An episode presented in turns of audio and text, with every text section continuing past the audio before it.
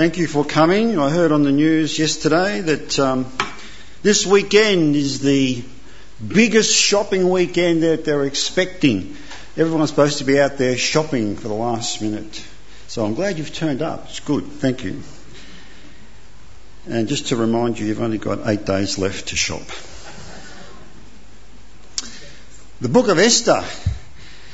It's um, an interesting series of uh, sermons to start just before Christmas. Now, it's usually our, our custom here at Monty over the Christmas New Year break, you know, the almost a January, to, to choose a, a little known, little read, little understood, little looked at book in the Bible to do. And we've been doing that for quite a number of years. And it's been very, very beneficial to us. The book of Esther's not that little, but it's not a big book either. So we're just taking a few weeks extra to uh, to get through it. We don't want to rush through it. It wouldn't be right to rush through any part of God's Word. So we're going to take the next seven Sundays to look at the book of Esther and see what we can learn from it. I hope you enjoy it. I hope you you, you grow through it, but also that uh, God will bless you as you read it. Uh, my my topic for chapter one is the king's character revealed. Now, when you start a book, it's, it's, also customary to give a bit of background, you know, the stats and facts and all that sort of thing. So I'm going to do that as well as a look at that at some point. So the key text. Now, the key text is in verse, chapter 4, verse 14. And this is what it says. If you remain silent at this time, relief and deliverance for the Jews will arise from another place. But you and your fam- father's family will perish. And who knows but that you have come to your royal position for such a time as this.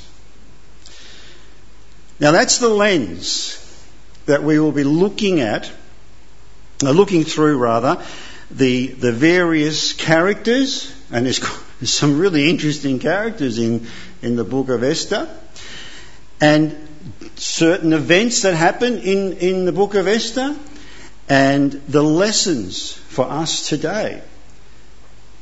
That's the lens.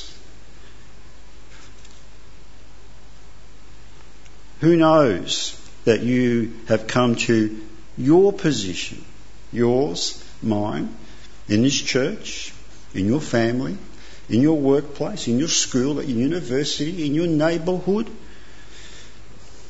for such a time as this. Now, the stats and facts. Not wrong way. There we go. The stats and facts. If you've been a believer for a while and you've read through the Bible a few times and you know you've heard a few sermons, when when they do talk about Esther, the one thing that comes through straight away, and I've read quite a few commentaries and things on the book of Esther. The first thing that comes up is that it's a controversial book. Now you wouldn't think that, would you? The book of Esther is a controversial book. And quite regularly they question whether Esther should even be in the Bible the book of Esther? Should it be in, in the scriptures, in the canon of scripture, in the Old Testament? I mean, the book of Esther is never quoted by the Lord. It's never mentioned in the New Testament. Did you realise that God's name is never mentioned in the book of Esther? He doesn't act, out, outwardly act in the book of Esther. You know, people get, get really hung up on that. Uh, King Xerxes, who's not a very nice man, as you'll discover over the next few weeks, he's mentioned 150 times, but God, God, never mentioned at all. Not even hinted at. There's no allusion to any prayer or any, any spiritual service or festival, anything like that. And some scholars even, even question the moral conduct of, of some of the Jewish characters that are there, the, the heroes of the book of Esther. It's a controversial little book. So we'll look at a couple of those controversies this morning, not all of them, but a few, and see if uh, they are actually controversies or not. The book of Esther comes uh, in, a, in a little group of books in the Hebrew Bible. Now I say that, the Hebrew Bible, the Bible that the Jews use, which for you and I this morning, we have it here with us. We call it the Old Testament. But the Jews call it the Hebrew Bible. And, and, and in that five, in that, in those five, five books, they're known as the scrolls or the writings amongst the Jews, and it's got a technical name called the Five Megilliot. I think that's how you say it. But I like to use scrolls. It's a much simpler word, and I'm a very simple preacher. Now, these five scrolls are read in the synagogue on particular occasions, special occasions. And Esther, now if you thought chapter 1 was long, do you know that in the synagogue at a particular time called the Feast of Purim, they stand up, somebody stands up and reads the whole book of Esther, the whole lot. Very special book for the Jews. Now I've got a little little table at home and, it, and someone has worked out, I don't know how they did this because everyone reads at a slow pace. I'm a very slow reader. But they reckon it, it, can take an hour and 15 minutes to read through the book of Esther. An hour and 15 minutes. We only meet for the whole time for an hour and a half. Now, that little graphic up on the screen, you know, is a bookcase with all the books of the Bible. How many books are there? Oh, the kids have gone, so we don't know, do we? 66 books. And they're, they're, they're classified, aren't they? They're in certain sections, and the book of Esther is classified by the scholars uh, uh in the, the, the section we, we, we call the history section of the Old Testament, which means that they give you the accounts of things that happened to the nation of Israel over the course of a few thousand years. And Esther is, of course, one of the uh, two, one of two books that actually have a female's name. The other one, of course, is Ruth. But Esther, for the Jews, is the, the account of the origin of the Feast of Purim. Very big feast to the Jews.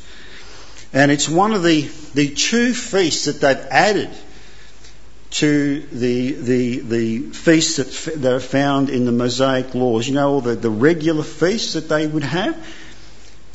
So important was this event that they added it to their feast calendar. The other one was Hanukkah, I think that's how you say it. And that, that's about the Maccabee rebellion, revolt. And it's interesting that even though they have a festival for that, we don't have the book of Maccabees in the Old Testament. It's not there. The Jews didn't put it in. Interesting, isn't it? Interesting fact. So, the, so some background, some background to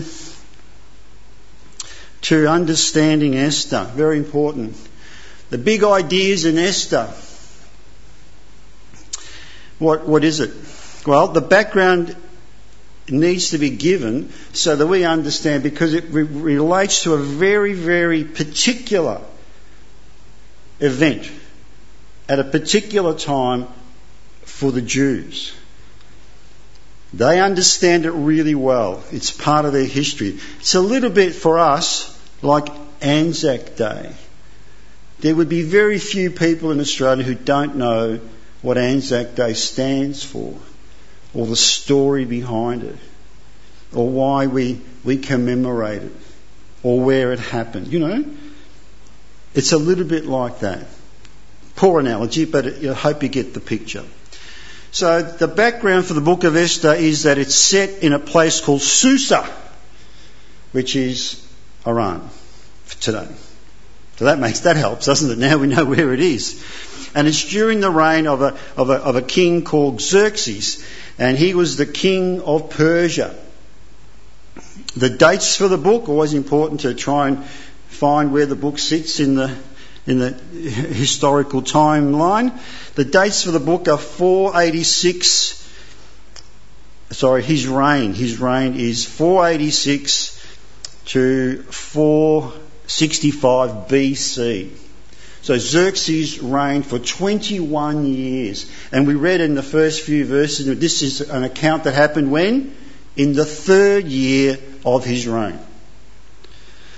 Now, the, the, the, the event that's referred to here is from 483 to 473 BC, so it's a period of 10 years. The book of Esther covers a period, an event that happened in this 10 year period. That's why it's there. It's not there to give us a history lesson about the Persians and the Medes or the empire that they had, which was a big empire. The empire stretched from India all the way to, to Ethiopia. Lasted around about 220 years. That's a, that's a long time, isn't it? But it's not referring to, it doesn't tell us any of that in Esther because that's not what it's about. The Jews in Esther are, are interesting to look at. You remember that the Jews were, were in Babylon under captivity. You can read about that in 2 Kings and in 2 Chronicles, and they were there for 70 years. Now, sometimes we say things like that and they just roll off the tongue. 70 years. A lot of us here aren't even that old. So there were people living in Babylon for 70 years. Some were born there. Some had never seen Jerusalem. And after 70 years, let me tell you, you can forget a lot of things, even if you were a young person in Jerusalem. You have to remember that. It's very important. And uh, after the, round about the end of the 70 years, the, the Babylonian Empire was overthrown by the Medes and the Persians. Now that's very important because when they took over the empire, they, they took over all the stuff, you know, all the territory, the palaces, you know, and the, the captives that were there, which happened to be, at this point, the Jewish nation. Now, Xerxes' grandfather, Cyrus the Great, was the man who came along and defeated the Babylonians. Even though he was a, would appear to be a cruel man, he wasn't really. He was, he was, he was a great warrior. He, he, he had great ambition. He wanted to dominate the world. He's not the only one that's had that ambition, and I'm sure he won't be the last either. But he was, he was a man that, that had compassion. It was Xerxes who, uh, it was uh, Cyrus who, who, who decreed that the, that the Jews that were held captive for 70 years, if they wanted to, they could go home, go back to Jerusalem. Yes! Great! Back to Jerusalem.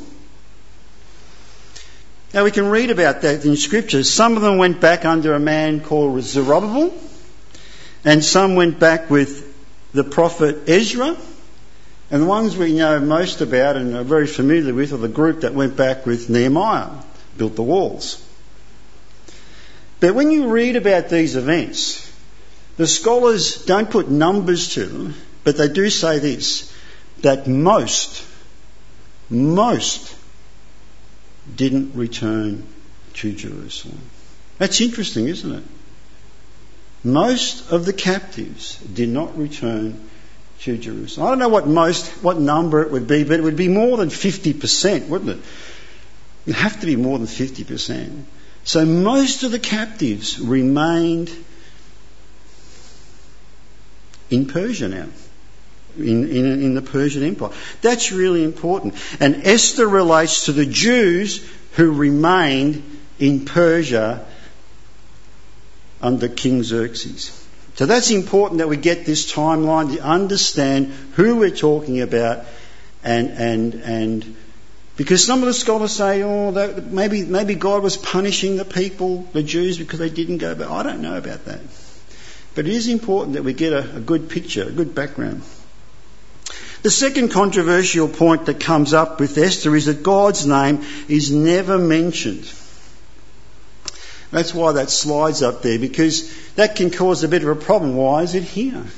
Was God involved there in this, in this story? Now, the biblical scholars and the commentaries all say that it talks about God's providence is seen working here behind the scenes. That too rolls off the tongue. God's providence. What does that mean? Any idea? Looked up the word, didn't I? Providence. I had a bit of time yesterday. I got up early and started early. I looked it up in four dictionaries because with the first dictionary I thought that doesn't sound right to me. So in four dictionaries, the number one definition for providence is this the foreseeing care and guidance of God over his creature. That's the number one meaning for providence. Number two, it can actually just refer to God's care Number three, this is why I kept looking up the dictionary to think, well, this, this can't, because I had a different idea of what providence meant. Number three, it, it is the manifestation of divine care or direction. And it's not until you get to the fourth usage of the word, the fourth most common usage of the word, does the word um, prudent management of resources, which is what I thought it sort of meant something like that, you know, provision, providing resources. Isn't that interesting? So when we say God's providence, we should just say providence, shouldn't we? But nevertheless, we, that's what we see in Esther. God providing and caring and guiding for his people, the Jews. And Purim, which is the origin we have the story of the origin of it here in Book of Esther. That feast, the Jews themselves, they see it as a deliverance. And we, and we even have the word here in this book. A rescue from God. So maybe his name's not mentioned, but God made a promise, didn't he, to the Jews? He's keeping that promise. He's looking after them. He's caring for them. Even though that perhaps maybe they should have gone back to Jerusalem and they didn't. And I can understand why. Well, I read a bit about that. I can understand why. You know, I mean, if I, if I wasn't born there, why, why would? I mean, I was born in Italy, folks. I came here when I was two. I have no recollection. I'm Italian by birth, Aussie by choice, and I'm naturalised, Pauline. I'm, I'm, rooting for the guys out in uh, in Perth that uh, we beat the Indians. Mm. But I have no, I, have, I don't have a burning desire. I have no allegiance to, to Italy or the Italians. I love the food and the coffee. But you, so you can understand why some of these Jews didn't go back. Nothing there for them. Anyway, they marked, the Jews marked this deliverance in their synagogues, which is what, like a church, their religious centre. They marked it by reading the whole book of Esther on the 14th day of Adar, which is our February March. So, brothers and sisters, don't get hung up on the fact that God's name is not mentioned in the book. When, you read, when we read the story and discuss it, we'll see that it had to be God involved. The Jews believed they were delivered by God. They, they remember this great event. They made a special feast for it and they read the book in the synagogue every year, the whole book. So let's look at the, uh, the chapter now. That's the background. What sort of man was the king? Well, the king's character, the first thing that we come across is very boastful. He was ambitious. And he thought he was quite smart. He had, he had a tremendous heritage of his grandfather and his great grandfather, Darius the first. And he thought, you know what? I'm just as good as them. And it's interesting when you look at history, I love history. If you're as old as me, you'll remember a show on Saturday afternoon and Sunday afternoon called Epic Theatre. Hands up if you used to watch that. Anyway, there you go. Great show. That, that started my love for history, you know. Because they would have films about all these great historical events the Romans, the Greeks, the, the, the barbarians. It took me a while to work out that a lot of it was dubbed. I couldn't work out. I thought that there was something wrong with the TV, but it was dubbed. But it gave me a love for history.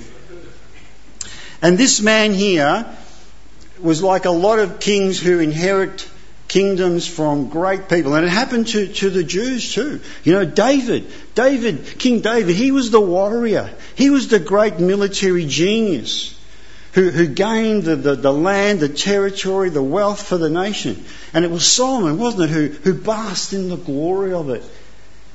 And Solomon wasn't a fighter, was he? I don't even know if he was a really good king. And here Xerxes is exactly the same. He's inherited a vast empire, and we read 127 provinces and lots of people in administration. But he had, he had, a, he had an ambition, and it was disastrous. He had an ambition to conquer Greece. It didn't end well. We'll talk about that in a minute. And so I'm telling you this because this relates to the reason there is this 180 day of showing off, because that's what it was. He was showing off. He had the military leaders there, the political leaders there, the nobles, the princes, and their wives. So there were actually a number of banquets. And at the end of the, the 180 days, there was this one particular banquet that we have here. And what was happening? What was the purpose for those banquets? It wasn't just for showing off, which, which he did, but secular history tells us that what motivated him was revenge. Revenge. You see, Darius, his father, suffered a great loss, a defeat, when he tried to conquer Greece. He was defeated in 490 BC at a place called Marathon. Oh, Marathon. That was on Epic Theatre. Marathon. Now, when you say marathon to most people, they think 26 miles, 42 kilometres, whatever it is, you know, hot running. That's where the event came from. But the story of that is that because of this great defeat, the, the Greek gen- generals wanted to send the message back to Athens to tell them that they had beaten the great Persian king. And he was defeated at the place called Marathon. And it happens to be 26 and a bit miles. That's where the, event came from. I love history. I don't know, you're probably bored, but anyway. So, so so you can see that, that he was not only boastful, but he wanted to convince he wanted to convince the, the, the, military generals, the princes and the nobles, you know, they had to fund this new campaign to, to, uh, to Greece. But there was opposition too from Xerxes' uncle, Darius's brother. All right, he's got a funny name. I'm not going to even try to pronounce it. He was opposed. No, no, the Greeks they're too good, too good, too hard to beat. No way. I'm better than my dad. I've learned from his mistakes. I'm going to defeat the Greeks. And so this is the reason there was this, this, this great event.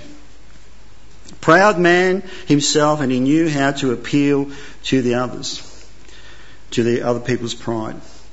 Interesting note that in, eight, in 480 BC, the, the Persian navy was defeated by the Greek, almost wiped out at a place called Salamis. And in 479, the Persian army was routed in a place called Plataea. It's a pity. It's a pity that Xerxes didn't take advantage of Solomon's proverbs, which the, the Jews probably would have had with them in captivity, because Proverbs 16, uh, verse 18 says, Pride goes before destruction, a haughty spirit before a fall. Because that's what happened to him. The next character trait that he has, drunkenness. What a feast! What a feast! You know, the scriptures didn't give us all that background about the, the wars and all the rest of his defeats and anything, because it wasn't important to, to the Jews. Scripture ignores all those military matters because the writer wanted people to know how Esther became queen.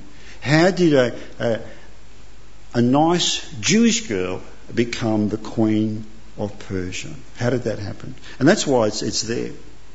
It's interesting that we read in that, in that verse that um, Xerxes was in high spirits from wine.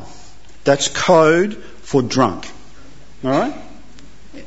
You know, this feast is going seven days. I'm not sure exactly which day this was. Probably near the end. Day and night. You know? That's a lot of wine.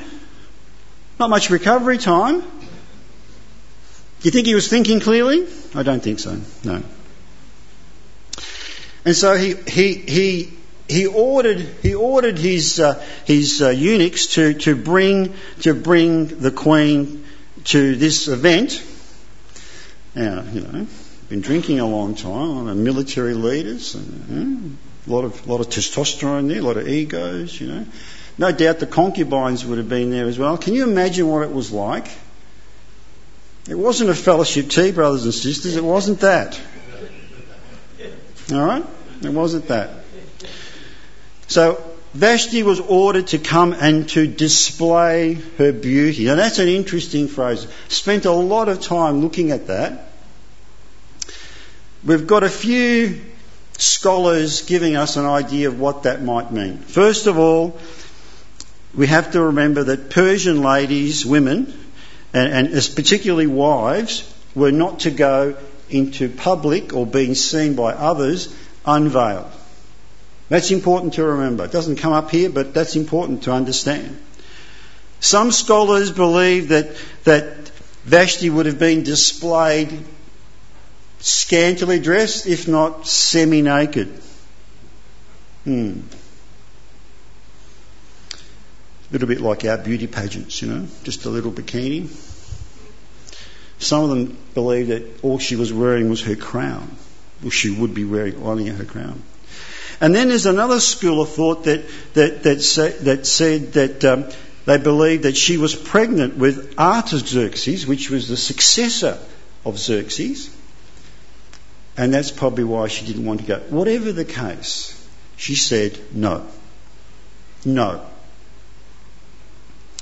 No to a powerful king is a problem. Always has been. And even today with the, the Me Too movement, you know, to say no to a powerful person in any position causes problems.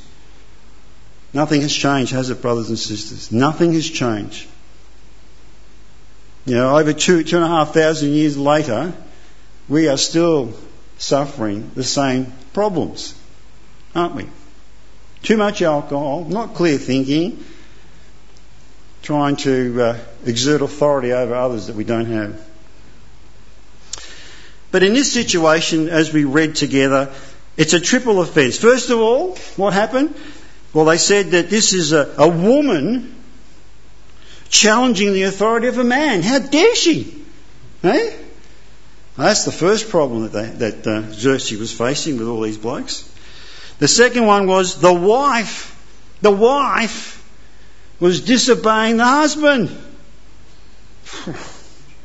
And then, of course, the subject defined the command of the king. Now, that is not an ideal situation when you're the king trying to impress the military commanders and the nobles to go with you to Greece to conquer a foe that defeated your father a few years previous. So he had to, had to come up with a solution to this problem.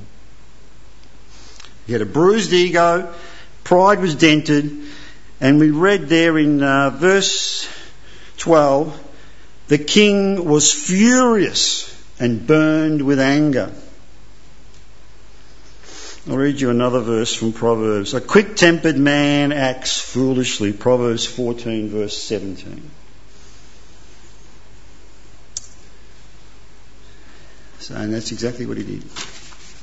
Because his third, the third trait that you, you come across, he, across him is he's very vindictive. And you'll see that as, as, as other speakers will go through the book of Esther, you'll see the vindictiveness of this man coming through. So as we read together verses 13 and 15, it shows, shows that the character of the man, he was very vindictive. He says, he, look, listen to the way he says there. Uh, according to law, what must be done to Queen Vashti, he asked. She has not obeyed the king.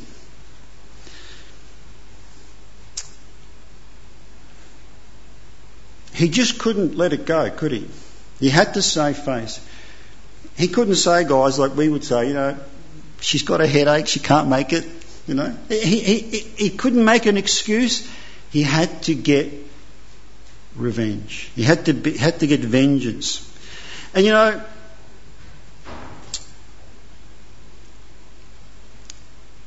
as, as powerful a man as Xerxes was, he was really easily manipulated by people.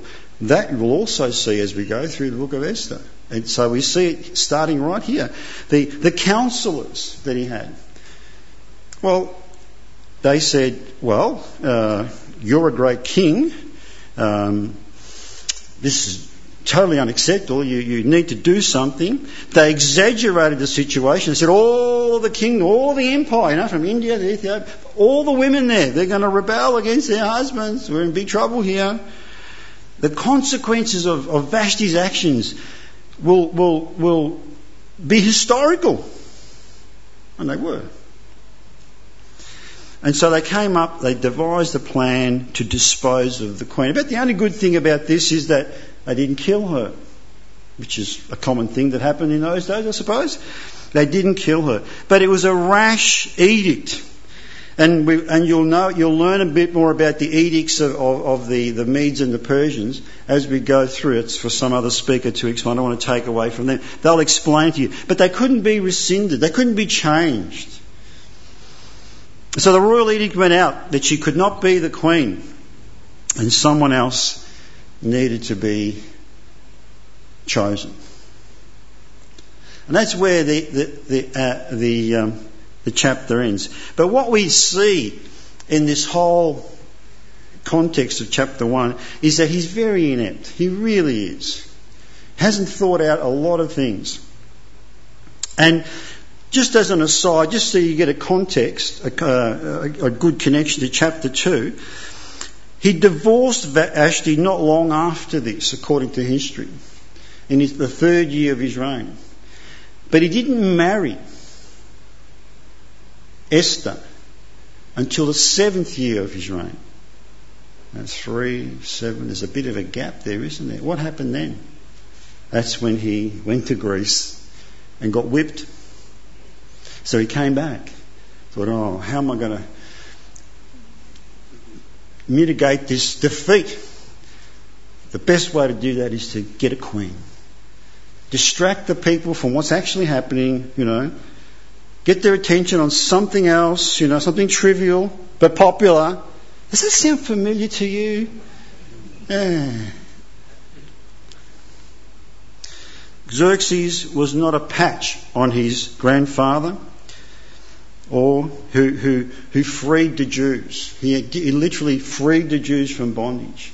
He allowed them to go home. He wasn't a patch on his father Darius who, who assisted Nehemiah. If you read Nehemiah, Darius was quite helpful, wasn't he, in helping Nehemiah to rebuild those walls in Jerusalem. He was a selfish, proud, boastful person, an inept ruler and a leader and a man. That's what he was. That's his character. More of his character will be revealed as, uh, as we go through.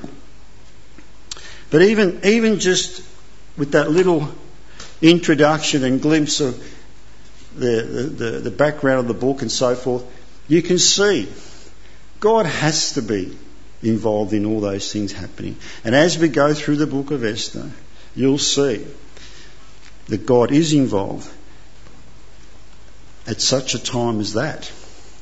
And uh, hopefully we will learn how we can be used of God in such a time as this.